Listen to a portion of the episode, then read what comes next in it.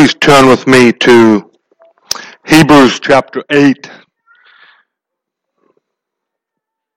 Hebrews chapter 8, if you have a, a smartphone, we're using the, the ESV. I have been uh, simultaneously excited and dreading uh, getting to uh, this chapter in the book of Hebrews. Hebrews chapter 8 is the uh, shortest chapter in the book of Hebrews. It is just uh, 13 uh, verses. But absolutely everything in this book has been driving uh, to this point. And I just, for the, for the sake of those of you uh, that, that, that haven't been with us, I want to read the first three verses of Hebrews chapter 1, uh, because that is the thesis uh, statement, so to speak, the subject of uh, this book. It says uh, in Hebrews chapter 1 verse 1, it says, Long ago, at many times and in many ways, God spoke to our fathers by the prophets, but in these last days he has spoken to us by his Son, whom he appointed the heir of all things, through whom also he created the world. He is the radiance of the glory of God and the exact imprint of his nature, and he upholds the universe by the word of his power. After making purification for sins, he sat down at the right hand of the majesty on high. That is the, the subject, the thesis statement of uh, the book of Hebrews. And so here in, in Hebrews chapter 8, it's, it's an application of uh, those points that Jesus Christ is better than, than everyone else, that he is a perfect uh, Savior. And so Hebrews 8, which comes um, on the tail end of a, a number of um, chapter speaking about Jesus Christ being a great high priest who brings us to God. All right, we'll see some of those uh, points mentioned here. Um, Hebrews 8 is speaking about the new covenant. And I had no clue when I became a Christian and for the first few years of my life how important this information is. The new covenant is not a bit of information or trivia that you just kind of file away um, in your mind. The new covenant is to be something that is front and center in the Christian life and in the life of the church. It affects, and I, I, mean this, it affects absolutely everything the Christian does and everything the church does. I will say in my, my own life, coming to understand and apply the fact that my relationship with God is based on a covenant rather than a contract, uh, made an enormous positive difference. She's, she's not in the room right now, but I mean, I, I could even say that teaching that fact to Lauren probably helped her um, do the crazy thing of moving from America to New Zealand and marrying me, um, because it, it, made such a good positive difference in her own life. Right? so because of the importance of this text, we're going to cover the whole chapter uh, today, and then perhaps a couple more uh, Sundays after that. right? I will do a message in depth at the full, looking at the full promises of the new covenant, but that's not today. Okay, so we're just going to cover the whole thing. In summary, the writer of Hebrews tells us that due to the work of Jesus Christ, he is a better high priest of a better covenant between God and his people. That is what's going on. All right, so let's read the text and uh, we'll, we'll get into it. Hebrews 8, verse 1. Now, the point in what we are saying is this we have such a high priest, one who is seated at the right hand of the throne of the majesty in heaven, and minister in the holy places, in the true tent that the Lord set up, not man.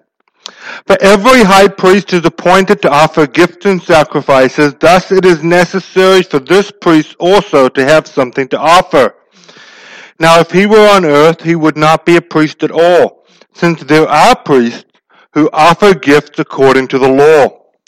They serve a copy and shadow of the heavenly things. For when Moses was about to erect the tent, he was instructed by God saying, See that you make everything according to the pattern that was shown you on the mountain. But as it is, Christ has obtained a ministry that is as much more excellent than the old, as the covenant he mediates is better, since it is enacted on better promises. For if that first covenant had been faultless, there would have been no occasion to look for a second.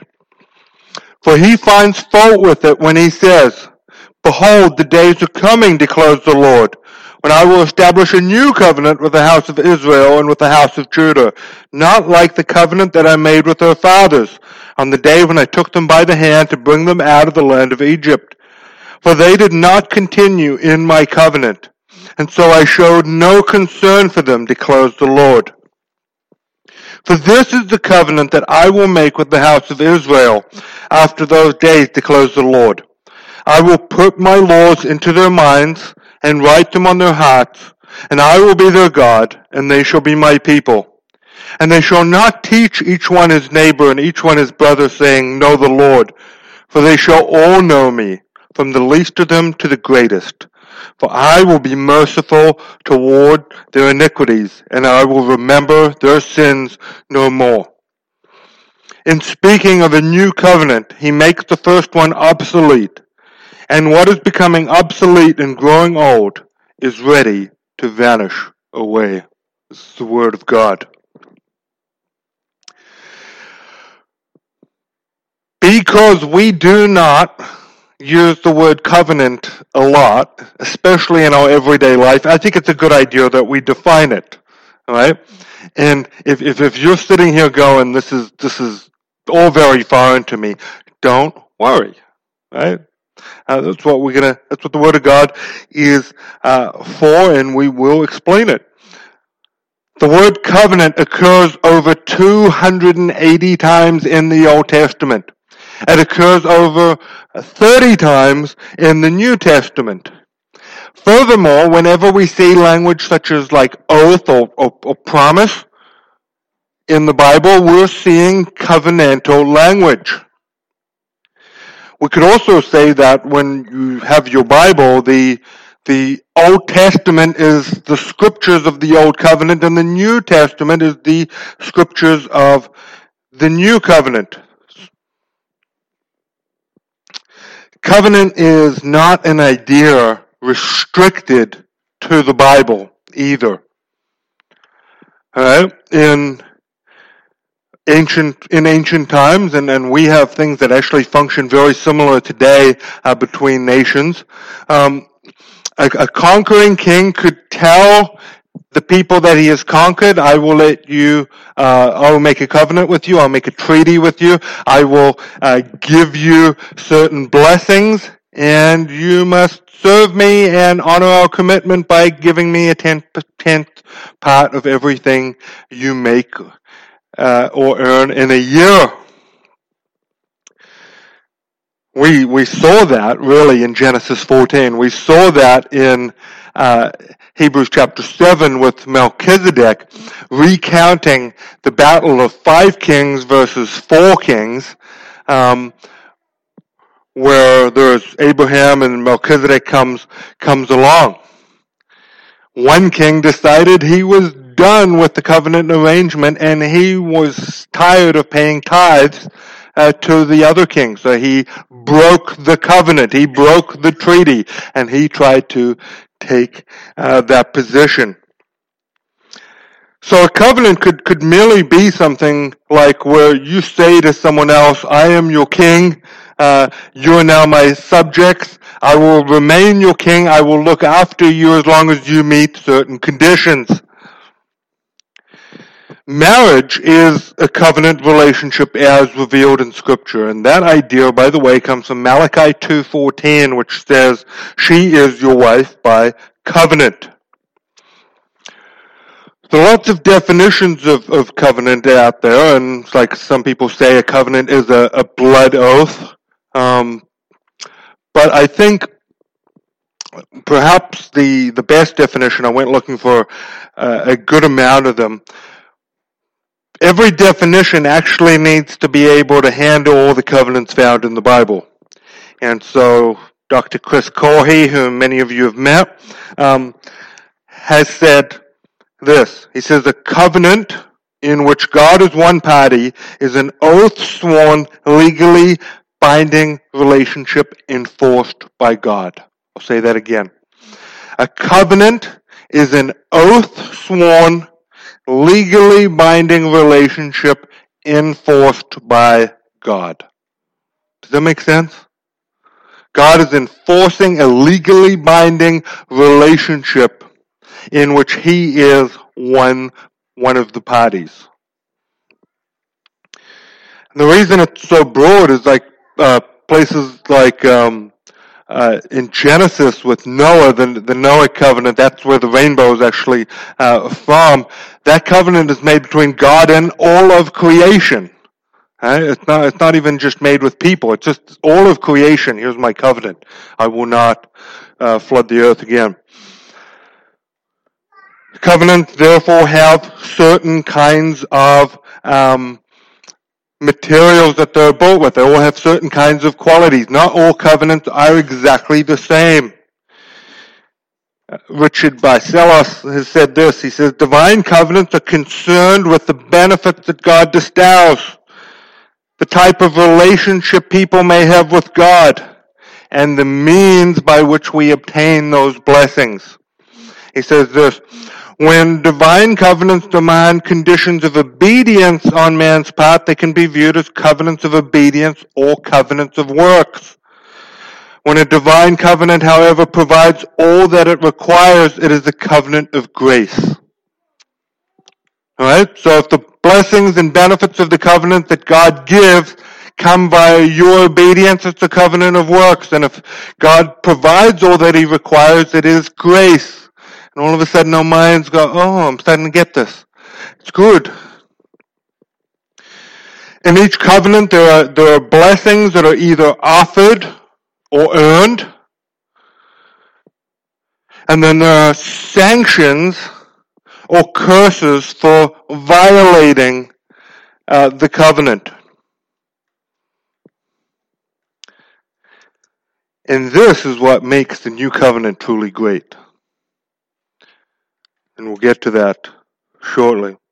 To divide up Hebrews 8 very briefly, uh, in verses 1 to 6 we see Jesus being the high priest of a better covenant.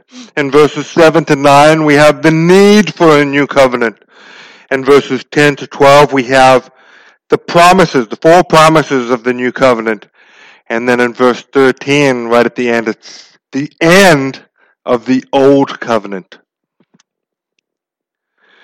verses 1 to 6, the writer of Hebrews is just bringing every argument in the book to bear. He started with his, his thesis at the beginning of the book about the supremacy of Jesus Christ. And then from the end of chapter 4, really to now, he's been talking about how good Jesus is as our high priest. And that's why he says in chapter 8, verse 1, he says, Now the point of what we're saying is this. He's saying, that's preacher talk for, I'm summing this up now for you. The point of everything I've been saying is this. We have such a high priest, one who is seated at the right hand of the throne of majesty in heaven, a minister in the holy places, and the true tent that the Lord set up, not man. This is so helpful in understanding what is going on in the Old Testament with that priestly worship in the temples and the tabernacle and all of that. We have in verse 2 the language of a priest who's also a king who is seated at the right hand of God. And a priest who is sitting down is a priest who is finished his sacrificial work. And he's a king because he's ruling. Kings sit on thrones. We all get that idea. And so this is all bringing to mind repeatedly that Jesus Christ lived, that he died, that on the third day he rose from the dead, and then he ascends to the right hand of God on high and sits down. The firstborn from the dead, Paul says.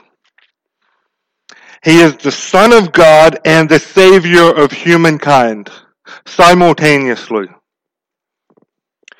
And so as a priest, a priest is a, is a minister who brings benefits.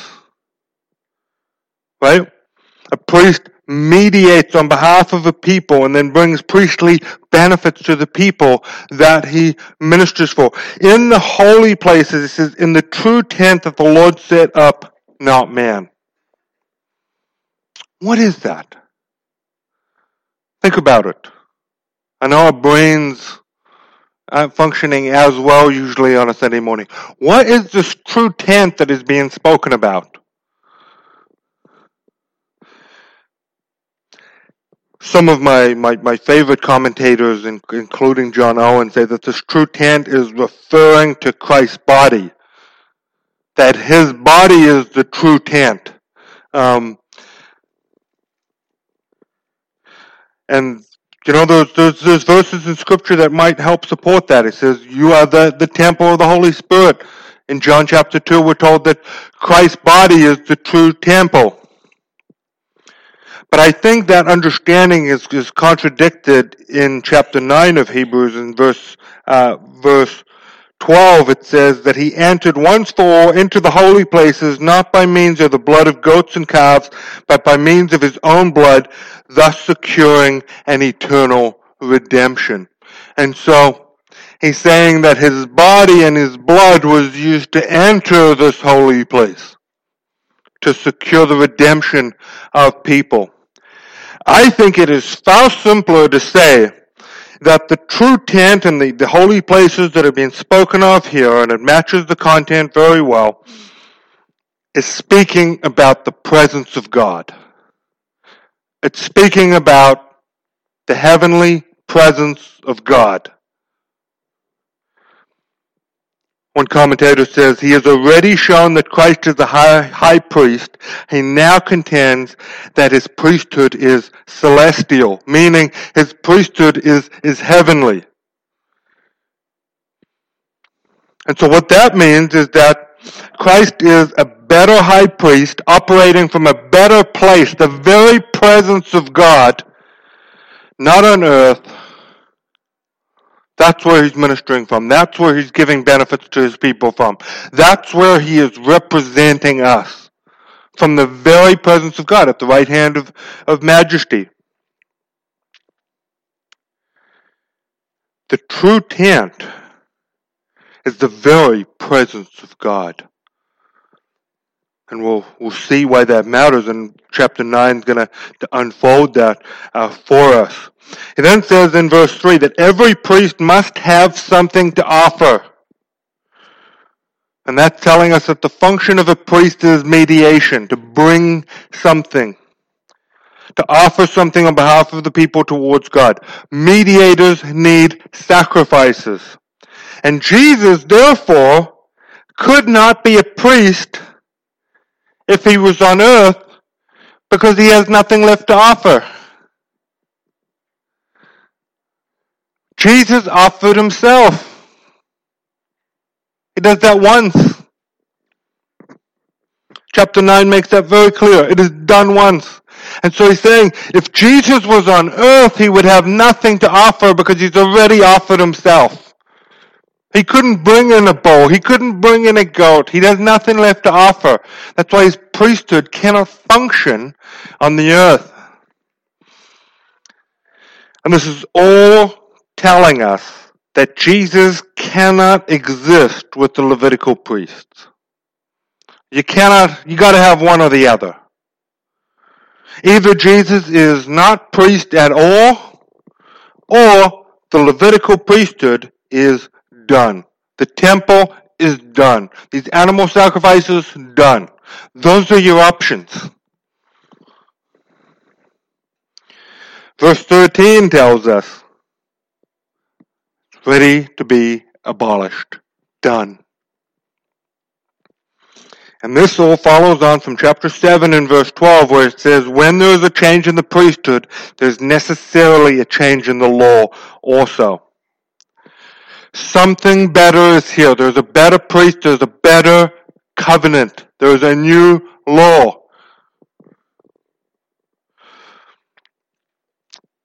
I love what verse five says. I mean, this is this is a this is a Bible nerd kind of verse, but um, in, in in Hebrews chapter eight, verse five, it's saying that the Levitical priesthood and the tabernacle, which is the the, the tent, was simply a copy and a shadow of the heavenly reality. And he quotes Exodus 25 verse 40 when Moses was called to set up the old covenant tabernacle and worship in according to the exact plans that God gave him. And this is telling us that God set those things up for a season. He set up the Levitical priesthood, he set up the tabernacle, and he infused them with meaning that is pointing forward to a far greater reality. The substance is always greater than the shadow. The thing signified is always greater than the sign. I use this illustration a lot. I hold up my ring, and it's a, it's a wedding ring, and I say to people, is this my marriage? I hope not. Right? Is this my marriage? No. It's not my marriage, but it is a sign that signifies my marriage, and therefore I wear it on my right hand when I remember. Um, so it's pointing to something greater, and so it is here. And this is all saying one thing that Christ at the right hand of the Father is greater than a Levite priest in the temple offering a goat. I mean, offering a sheep on behalf of the people, right? Perhaps we could say that God in His wisdom instituted this priesthood, this tent, these sacrifices, to let the people of Israel know, to let the people of Israel always see before them the fact that people require a mediator to come before God. That without the shedding of blood, there is no forgiveness of sins. They needed to see that. They needed to know that.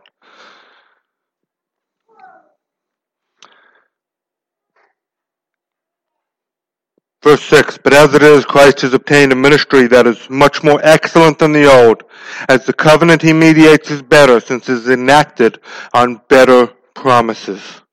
Better high priest, better ministry, with a better covenant, with better blessings based on better promises. I'm, com- I'm repeating myself ad infinitum because that's what the writer of Hebrews is doing. Better, better, better, better, better. You want this.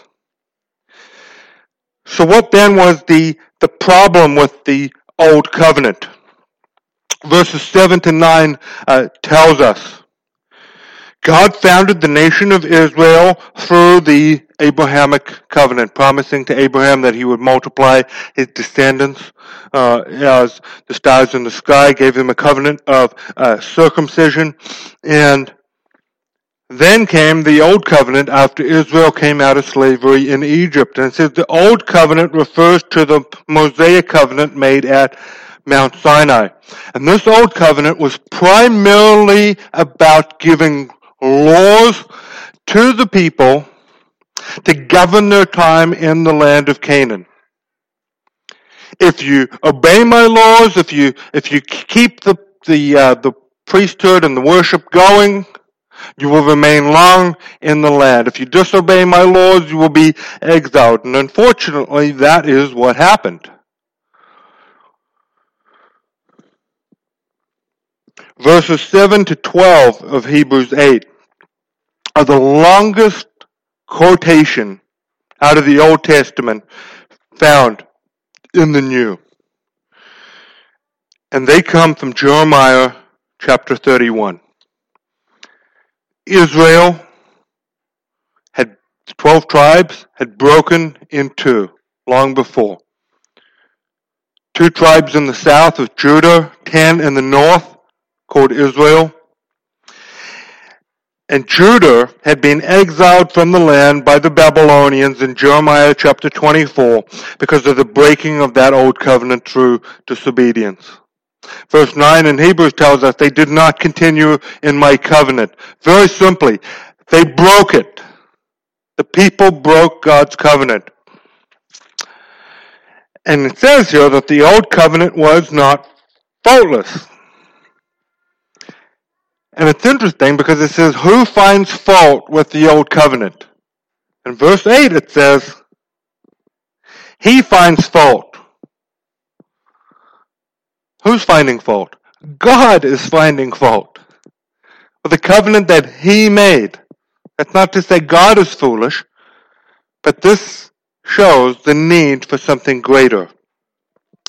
And then in Jeremiah chapter 29 verse 10 and 11, how many of you have got a bumper sticker or a coffee mug with Jeremiah 29:11 on it? Anyone? You've done it before? It's okay. All right.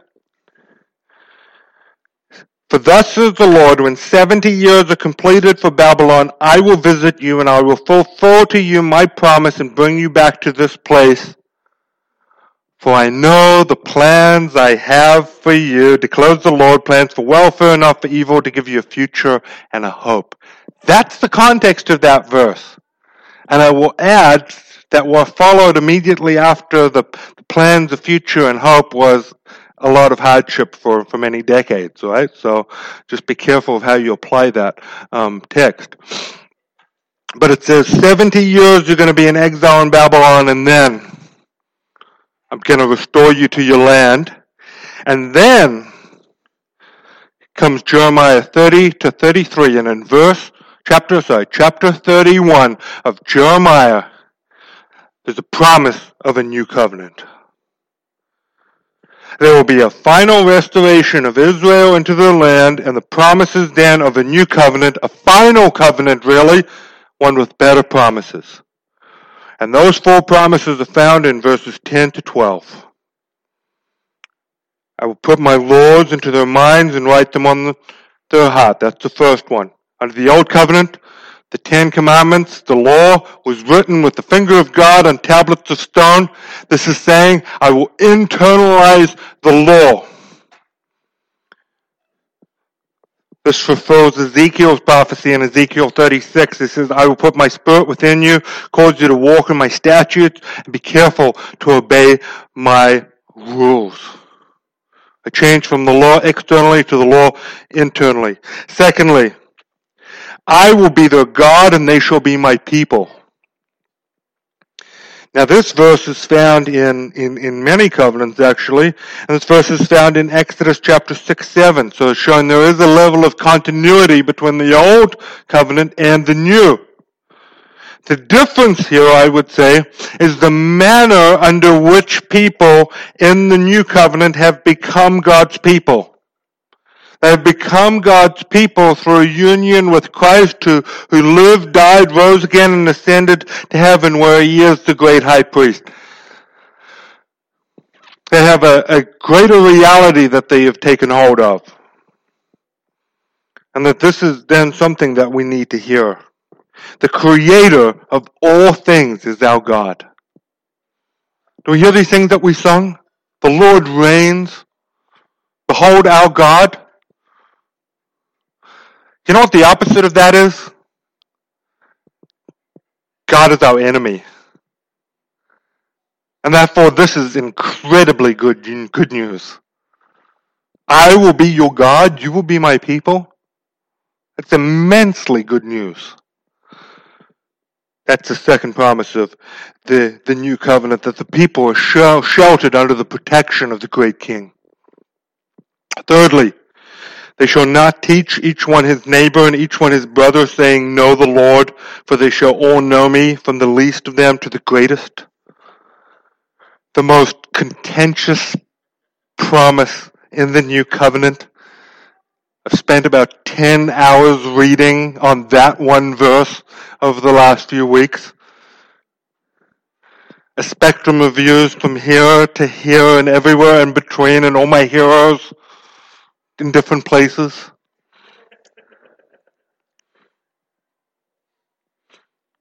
We can say simply that membership to the old covenant was based on physical descent. You're a Jew, you're an Israelite because of who your parents were, boom, you're in.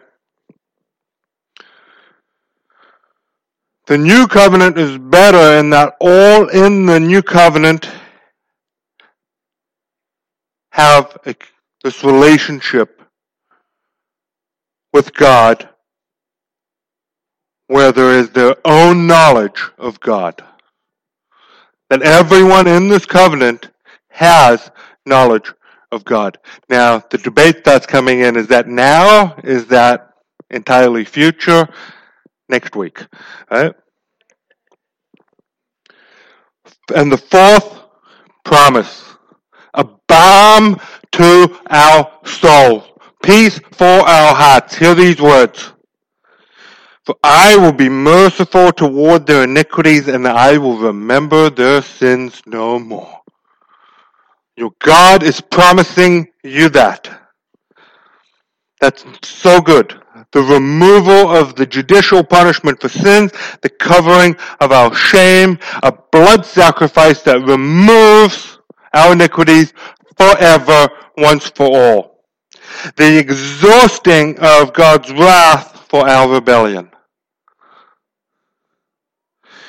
These are better promises.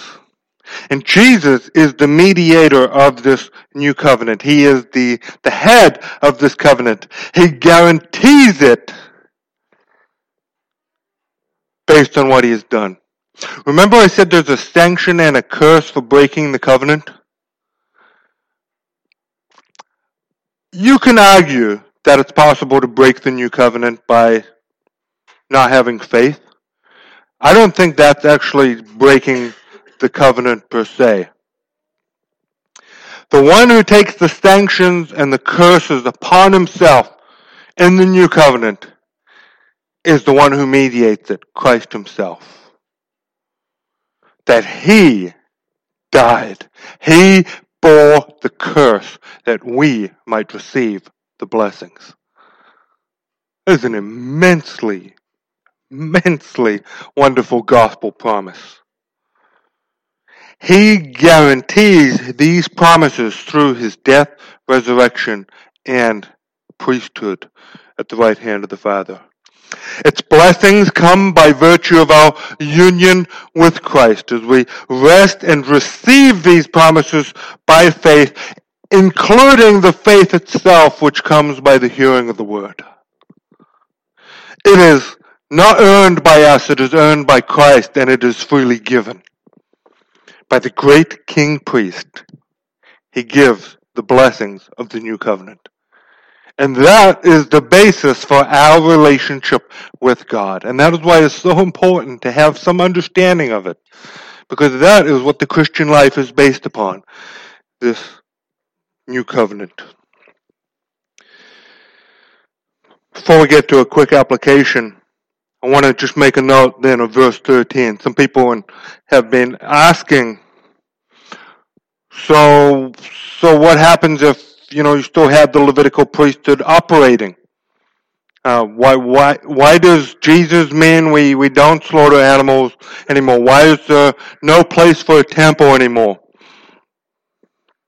In speaking, verse 13, and speaking of a new covenant, he makes the first one obsolete and what is becoming obsolete and growing old is ready to vanish away. He's speaking in the present tense. The writer is acknowledging that the old covenant ceremonies were still going on at the time this was being written. The people who this letter to the Hebrews was written to were considering going back to those things. It was still functioning. That continued until AD 70 when the temple was destroyed. So we've got this kind of in between period. The writer of Hebrews is saying there's a priest seated at the right hand of God there's a change in the priesthood, that means that old covenant ceremonies are obsolete. They do not do anymore what they hope to do.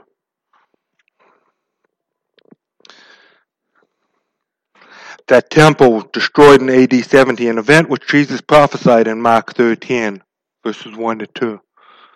That the temple would be broken, every brick would be undone.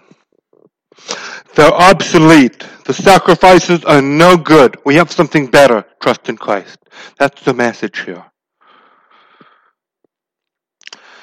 There is abundant application out of this text. I will say a couple of things. Hebrews 8 gives us the framework for the Christian life that we come and the church comes before God on the basis of a covenant relationship. That is the basis of our relationship, not a contract. Not here's my part, here's your part. No, it's a covenant. He te- he sets the terms. We don't set the terms. This covenant is a message of salvation that is accomplished, that is then lived out. And that causes us to live it out in, in various unique ways, which we'll talk about over the next a few weeks. But one thing that we need to understand is that the new covenant is God saying to us that we're not on a treadmill, right? I hate running, but the idea of running on a treadmill is even worse. You're not going anywhere. Okay? There's no scenery. Right? That the Christian life is not a treadmill where you're trying and you're on this cycle of just guilt and shame and doing well for a bit and then it's not. He's saying, here are the blessings that won through my son. Here you go. I will remember your sins and your iniquities no more. I am your God. He supplies us with the Holy Spirit and writes His law upon our hearts and our minds so that we will grow. We will be convicted and we will continue on in grace. The new covenant is not like a forlorn lover holding a flower. He loves me not. Loves me. Does he love me? No, he loves me not. You're not sure. You know that? He's saying, as surely as Jesus Christ died and rose again and ascended to the right hand of the Father, He loves you. Your sins are forgiven. Covenant might be an old word. It might not be a word that we use much anymore.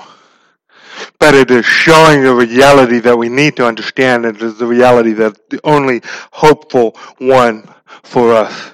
Andrew Murray says, Jesus is to be our assurance that everything connected with the covenant is unchangeably and eternally sure. That is huge. And I was just thinking with regards to, to what happened in Christchurch on Friday and, and just the, the horrors of that the new covenant is just exactly what we need in a time of crisis. It's what we need on the best of days. But it is what we need in times of crisis. This world, just like the old covenant, is passing away. It's passing away. And what the new covenant tells us is that Christ promises us the salvation, and when he returns, there's the consummation of this kingdom that has been constructed through this new covenant. You understand that? The new covenant is for the constructing of the people of God and the church and the kingdom of God for the reign and rule of Jesus Christ. That's how he makes it. And so when he returns, there will be a people that has been created that worships and serves Him forever, that have had their sins forgiven, and He is their God, and they live lives of righteousness and joy, all these things that we want, all these things that we haven't seen over the last few days. Only in a part.